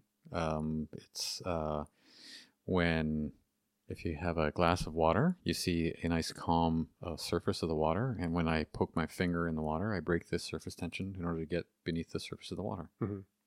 Maybe And that creates ripples because of the elastic nature of surface tension. Yeah. Uh, if you took your finger, put it in the water, and picked your finger out slowly, you'd have a drop hanging off of your finger hmm because the surface tension of water wants to be that. Yeah. like it's it's holding itself together, which might be weird, Right. right? So then you look at say um, diesel oil. Okay. You you put your finger on there and picked it up. Gross, but it would be a much bigger drop because it has such a different kind of viscosity or fluid dynamic or fluid or surface tension. hmm And then if you were to look at silly putty, Right. you know, you can put your finger in it, but it takes a long time. Right. Right. You can squeeze it, you can shape it and stuff like that. You can stretch it out, but it tends to fight back a little bit, but it, it tends to play along. And all of those things are what are called Newtonian fluids, Newtonian. Okay. um, or Newtonian reactions, anyway.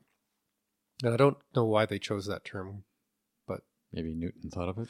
no, because it goes into a direction that wasn't really to do with his math, but that's what they picked. So there's a New- Newtonian and non-Newtonian way that fluids can respond to things. Um, so the only way to, to prove this is to do an experiment, which people probably did as kids. It's where you take cornstarch and mix it in water. And the funny thing about that as a non-Newtonian substance is if you hit it really hard, it reacts as a solid. You can smash your hand into it and You it smash feel- your hand into it and it'll feel like you just punched a pudgy wall Hmm, or a bag of flour. or maybe a bag of flour or silly putty basically right Right. slightly different but um, if you take a chopstick and put it very slowly into your cornstarch water mix it's just like porridge no problem Right. right so the response of surface tension uh, is what makes surface tension surface tension it's the its reaction to, to gravity or forces in physics and stuff like that hmm So let's say that there's a scale of surface tension. Okay. Water is five, oil is 10, silly putty is 100, and uh, cornstarch and water is on another track of the equation because it has a very different reaction to surface tension. Um, we're not going to call it negative surface tension, but we might call it surface tension, you know, T or something like that, where uh, it's doing something different. and it's really important to be aware that surface tension makes up everything, including the fabric of space time. Okay. And this is where it gets tricky because you would say that uh, if anything, space, outer space, has a surface tension of absolute zero because you can't get a response. I can't stick my finger into space and then pull Well, it out. There's no drop going to hang off anything. Th- That's, that's that's where I was going with that. Yeah. yeah, yeah. because it doesn't interact with the world that way. Now, we could say it's because there's nothing there, no thing there. Or, from a physics point of view, we could say that the surface tension is either zero or potentially negative. Okay. Now, to understand this part of it, we're going to have to take a deep breath and think of graph paper. Okay. Plain piece of paper, a whole bunch of little blue squares all over it. But it's three dimensional graph paper. Okay. And try to hold on to your hat if you're listening to this and if you're still listening to this. Uh, and, and try not to take this too far, but based on how fractal geometry works, if you take any cube in your three dimensional graph paper, it has actually got everything within the entire graph paper has ever had within one cube. And that's how the idea of fractal geometry works is the universe is the same shape and size across all scale of shape and size. The, the, the, the, the theoretical, you know, joke is if you look at our solar system, it looks like an atom. Right? In the sense of, you know, something in the middle and things spinning around it. If you Right. look at galaxies, it's kind of like a solar system. Wait a minute. Hmm. Right. So there's this idea of fractal geometry, which is the universe is organized through fields and planets and properties and whatever in the same way across all scale. Hmm. So if that's true, and you can take a quadrillion, bazillion cubic, you know, um, I've forgotten the physics word for really oh, parsec, you know, anyway, big, huge space distances and stuff like that. If you were to zero in on one cube of that three dimensional graph paper, because of how fractal dynamics works, you would see the entire universe within that cube. And then you go down to one of the cubes inside that cube, and ta-da, you're right. So there's this property of the geometry of the universe that means typical measurement of space and time are kind of stupid or silly or referential to living on a planet. You don't get miles per hour in outer space, I don't think. Mm-hmm. Maybe there's no miles at a certain point. Yeah, well, that's what I'm saying. So the, the way we experience the world here is different than what you're describing. Yeah, so this is where it starts to get a little bit not woo woo, but a little bit hold on to your nouns because the way it looks in quantum physics is if you have a planet, the core is super dense. Okay. What's around it is really dense. What's around it is really hot and messy and full of energy and, and stuff like that. what's around it is cooler and not as dense. And then what's on top of it is growing like the planet Earth. So, and here we go. when you're looking at the depth of the core of a planet where it's the most heavy per cubic centimeter, that's where space time is curved in the most intensely because hmm. it produces the most gravity per volume. Okay. Right. And just hold on if you're listening to this and thinking I'm just going to go off on a bunch of crazy weirdness and this is going to turn into something really interesting. Just give me a couple minutes. Hmm. So, when you're looking at surface tension, the way that fields and fluids and volumes respond to forces and stuff like that, we would say that the surface tension of a very deep, solid core material would be pretty, pretty low or pretty, pretty high in the sense of, you know, you punch it and it feels like a rock. and you could say on a certain level, and this is where the shamanic part comes in, that whatever it is that occupies that space is deciding deciding to be at that resonance or that vibration or that surface tension. Okay. Because you know it, it's this is where the the chicken or the egg kind of thing happens. Is you know is that material twisted into that kind of uh, elemental um, material because of the forces of space-time or is it because it just wants to be that and it's turning itself into that because it's curving the forces of space-time into that Okay. Right? So this is the idea. So there, there's it doesn't matter who's deciding. It could be just boring you know gravitational physics over time or it could be something more interesting. But what's important is that we can image in our minds a varying degree of surface tension or curvature of space or gravity in space or or uh, some something that you can see and it's obviously always changing. And any change across matter to a different kind of matter uh, fluid to steam or anything like that is transformation or is chi so when you're looking at chi from a universal perspective you're talking about changes in surface tension of the fabric So when you're talking about chi on a universal level, you're actually talking about changes in the surface tension of the fabric of space-time. And when we think about chi as energy, obviously the more complex those changes are, the more dynamic they are, the more they can support something as complicated as life. Hmm. Right? So weird as it is, the the one of the biggest origins of energy is change of state from one kind of matter to another. We all know that from like nuclear bombs and you know power stations and stuff like that. Boiling water, steam. Yeah, Yep. boiling water. So I'm just asking people to kind of notice with maybe some tongue-in-cheek humor at the goofy things I'm doing with physics right here, is to just say, wow, that's a really interesting way to look at this in the sense of the Western mind being so materialistic that we want it to be about something we can see as this, changing into that, producing energy at an equation that is predictable. Because that's kind of what I'm bringing up is energy states that shift produce energy states and energy for things that we can measure as sort of like something it's freed up in a way that makes something new happen. Uh, no, not to get all Terence McKenna, but it kind of proves the point of how the universe is just a giant novelty machine. it just keeps coming up with new stuff hmm and it seems to be drawn to do that.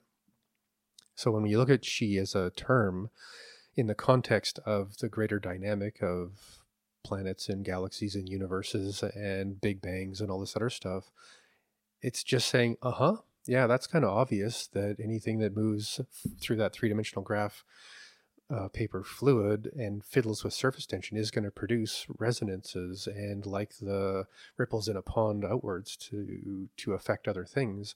And that's kind of what is implied by chi is there's something going on with the fabric literally the fabric of space-time and what's funny is the term in chinese for meridians is jing luo which means the fabric of space-time. It doesn't mean invisible tubes up and down your arm. The characters literally talk about the weaving the the warp and the weft of the universe in reality. It's not tubes. Uh, my brain is just exploding here with. Um, it's, it's like, can you see it? Like the idea hit. Uh, no, I, it's I, just I'm like, just watching you do a different kind of mm, fidget, and mm, your eyebrows are at that mm, place. When mm. wait a minute, mind blown.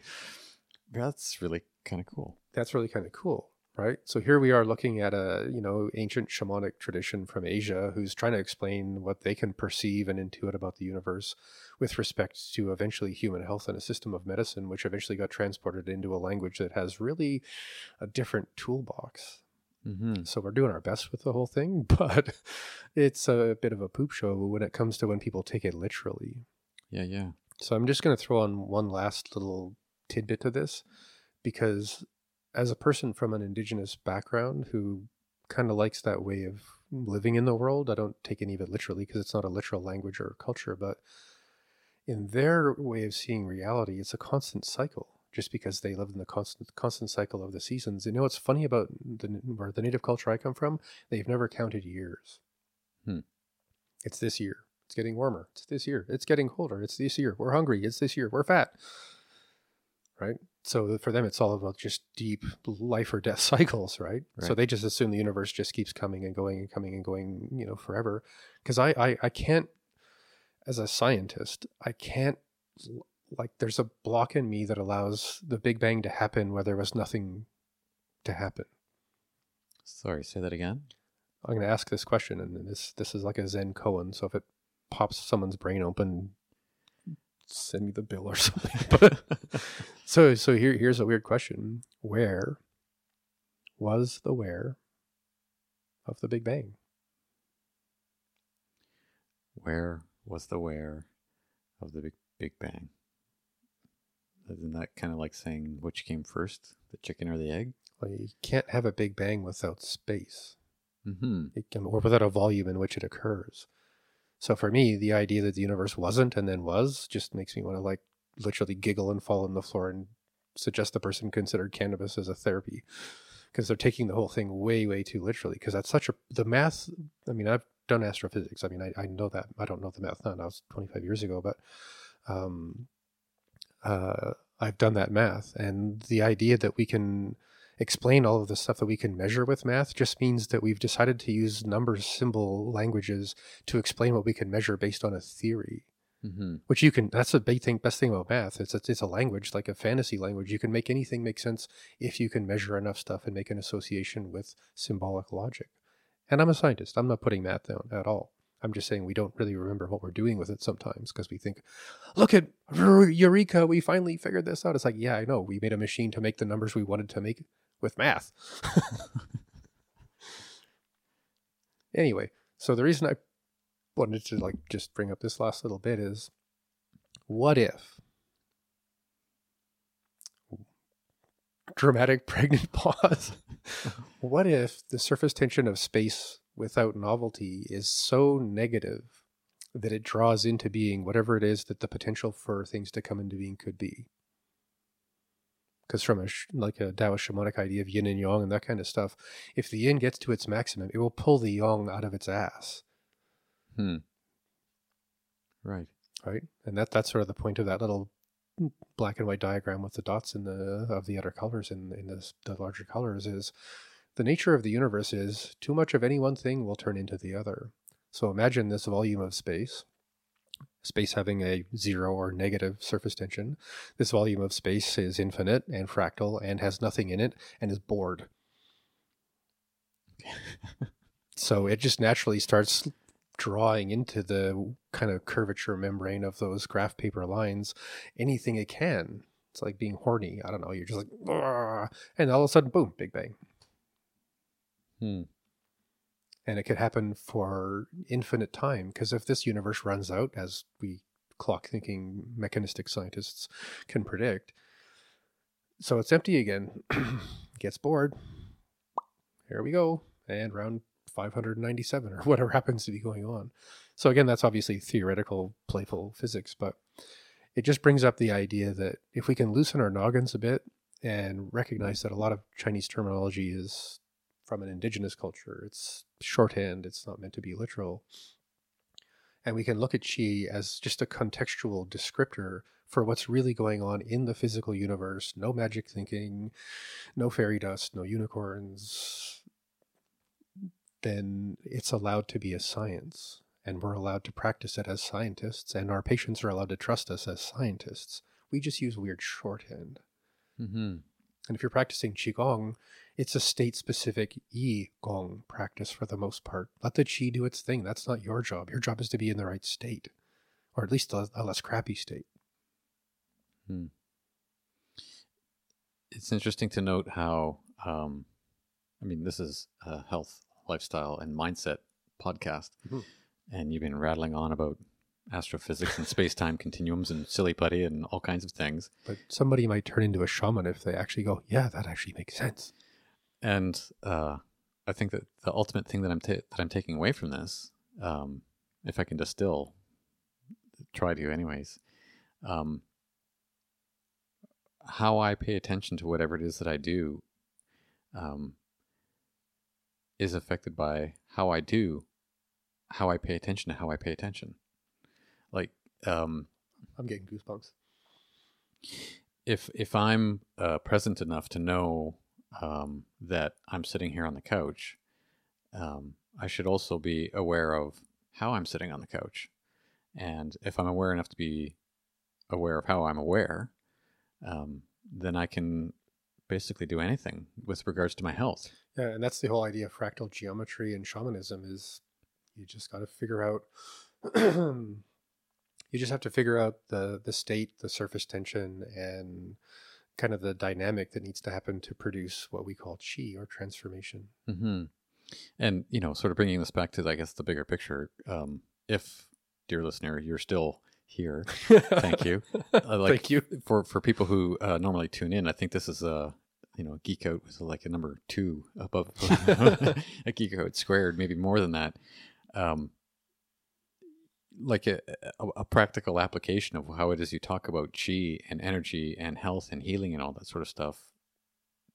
Ultimately, um, comes down to our own sort of uh, attitude, our own sort of input around however it is we uh, we monitor ourselves, how we take care of ourselves. It's not going to happen externally, or it might happen externally.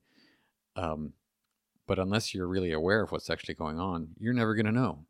So um, it it comes, goes back to those analogies you had before of uh, the patient just sort of going, "Yeah, just give me the drugs. Okay, uh, I don't need to know anything. Just give me the drugs. What do I, what do I need to take here, and how do I, how do I need to take it, right?" And just trusting in some some some bigger uh, bit of magic around health.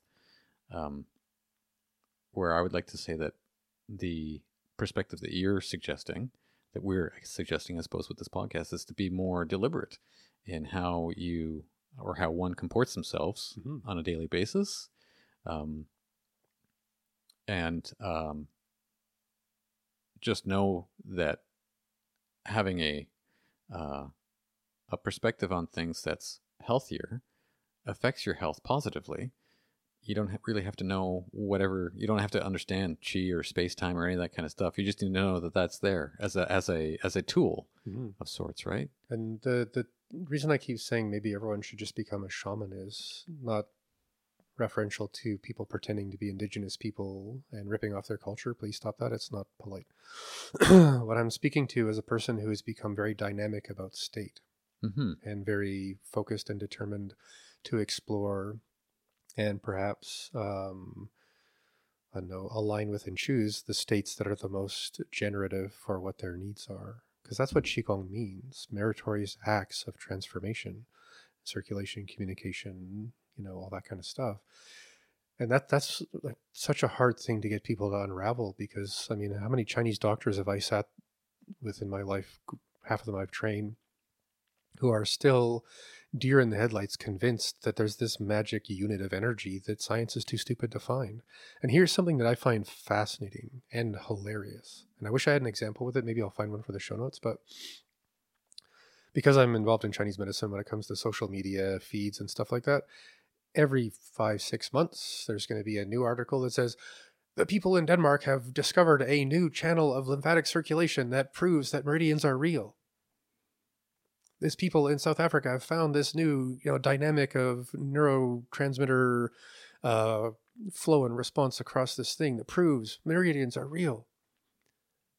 And then, like you see, it just floods the acupuncture, you know, forums and Facebook pages and stuff like that because everyone's like, "Look, we're real, we're real," but we keep using the same, unfortunately formed 1970s terminology of chi is a noun move through meridians. Science is too stupid to find the tubes But what's funny is when they find the new tubes, it's not about magic energy. It's about newly discovered pathways for fluid dynamic circulation or bioelectric circulation or neurotransmitter circulation. It's about stuff. Hmm. Right. So, I mean, for me, I, it's, try, it's hard not to like kind of want to giggle like a five year old who's just discovered Play-Doh. It's like, see, all of these people who are running their medical careers based on an affirmational idea are thrilled about the fact that someone's proving them right, but at the same time proving them wrong. Because they're saying, yes, we can keep finding deeper systems of microcirculation of stuff we can measure. It's not magic, it's not balls of light. Hmm. But having said that, as you discover, I don't know, I'm a avid researcher. There's this one guy, Dr. Kruse. Forgot his first name for some reason, or uh, it doesn't matter. Jack, Jack Kruse. He's a mad scientist, crazy guy. He's an MD, but he's convinced that all mitochondria are dependent on sunlight. Hmm. And he can prove that the stuff he puts up on social media. I mean, I can barely get through it. The science is just that heavy but he's proving that there is a fundamental use of light, they call them biophotons, that are actually the fundamental thing that people mean by chi. It just doesn't move in the exact way that needs to be described by meridians as the, the little paint by numbers charts you see on the wall at an acupuncture clinic. It's just a fundamental aspect of physiology. So we're at the precipice of saying, yeah, we're balls of light. It just doesn't require the traffic um, the literal traffic dynamics of Chinese meridians, because those were added basically is mostly a way of describing how body people as somatic or embodied people react to the world around them emotionally or with respect to spiritual growth. I mean, meridians, it was kind of, I mean, they, they, had, they had dissected people down to the, the limit of human uh, vision 2000 years ago. And most of the meridians just follow nerve and blood pathways and the associations with organs has got again to do with more of a psychosomatic thing than than your typical you know because why? Why why is that lung meridian there? Why is the bladder meridian there? Like why? How does that point do that exactly? Why? Why? And there's really no answer for that when you try and make take it literally but when you stay with the affirmation of the warp and weft the fabric of space-time the fact that this is more about yi than chi if you leads chi, if you stay in, change the state of a person's mind and being through the meridians being more about mind and body, that's what that's what affects the chi of the entire system. You're not you're not improving traffic, you're improving state. Hmm. And and that's that's honestly where the 1972 birth of modern Chinese medicine into the world went completely sideways because they were absolutely insecure about their relationship to Western science and tried their best to make it look like something science could get. Lost in translation. Lost in translation completely. Hmm.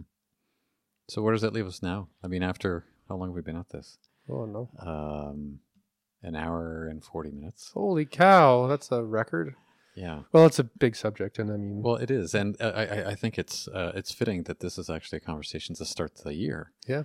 Because you know, sort of getting back to our initial conversations of you know, uh, resolving or um, being focused at what's actually going to change for oneself over the year. Yeah, if you're gonna, if anyone's gonna get through their New Year's resolution, it's gonna be with your Chung Chi, your resolve Chi, because it's a resolution.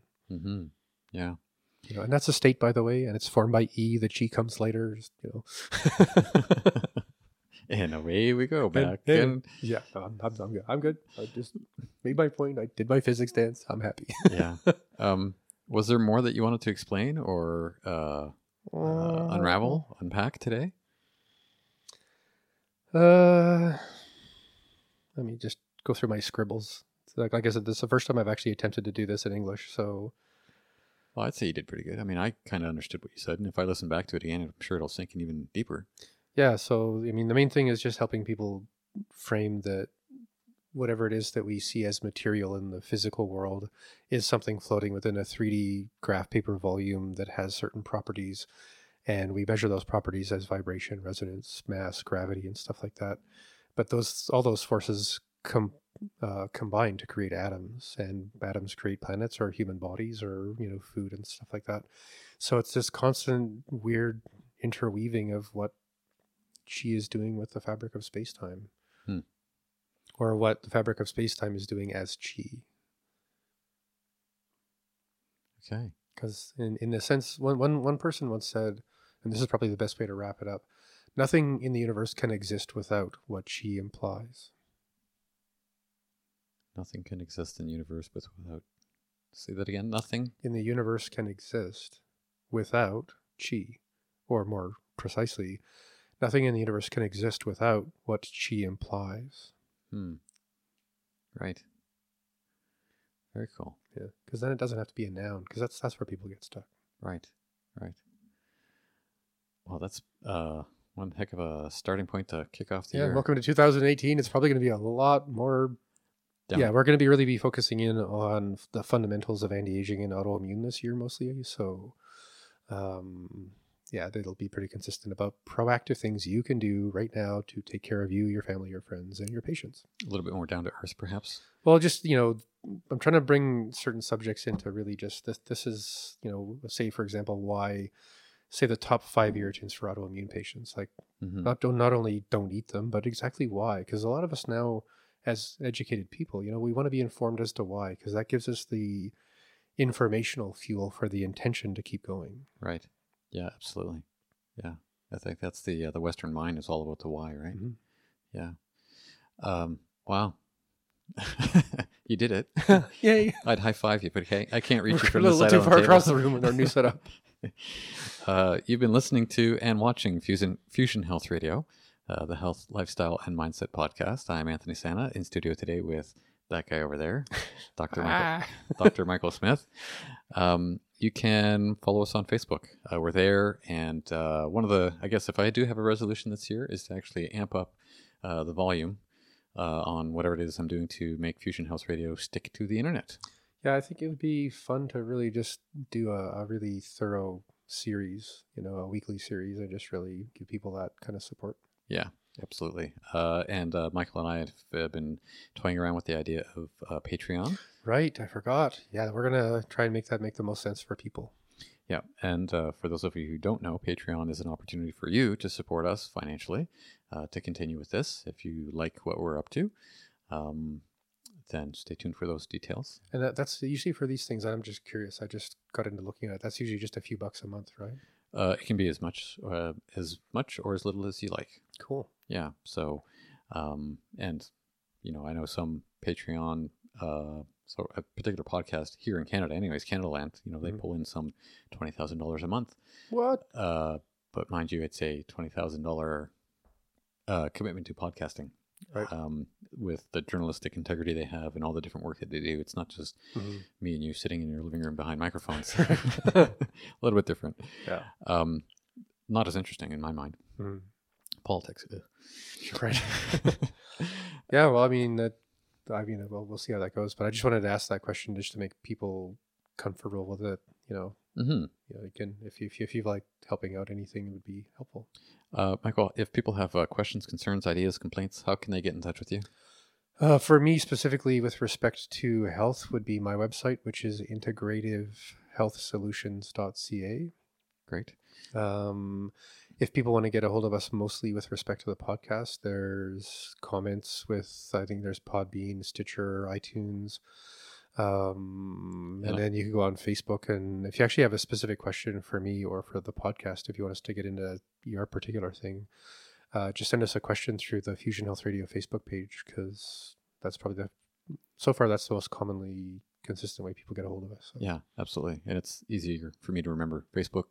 Click and, here. And, and yeah, please uh, rate and review, review, like and share that whole thing, uh, just because that's sort of the social proof of, you know, what we're doing seems to help. yeah, and uh, I'm curious to know uh, if you're somebody who's been tuning in to watch these things. Uh, what do you think of them? Mhm. Um, uh, listening versus watching. Is there something you like, something you don't like? Uh, let us know. Yeah, well, we still have to get our lighting just right because we both look a little Yeah. shadowed in weird ways, but you don't really Do I look a little better now? flashlight under your chin, you look like a horror movie guy. Exactly. I got to do something with this hairline too. I don't know. Get you a toupee. Maybe we're. There we go. Uh, that did it. Anyways, uh, folks, you've been listening to uh, Fusion Health Radio again. Uh, thanks for listening. Thanks for tuning in all the way to the end. And uh, we will see you in the next episode. Michael, good conversation today. you too, and blessings, everybody. Have a great new year. You have been listening to Fusion Health Radio, Please add your comments or post a question at Facebook slash Fusion Health Radio.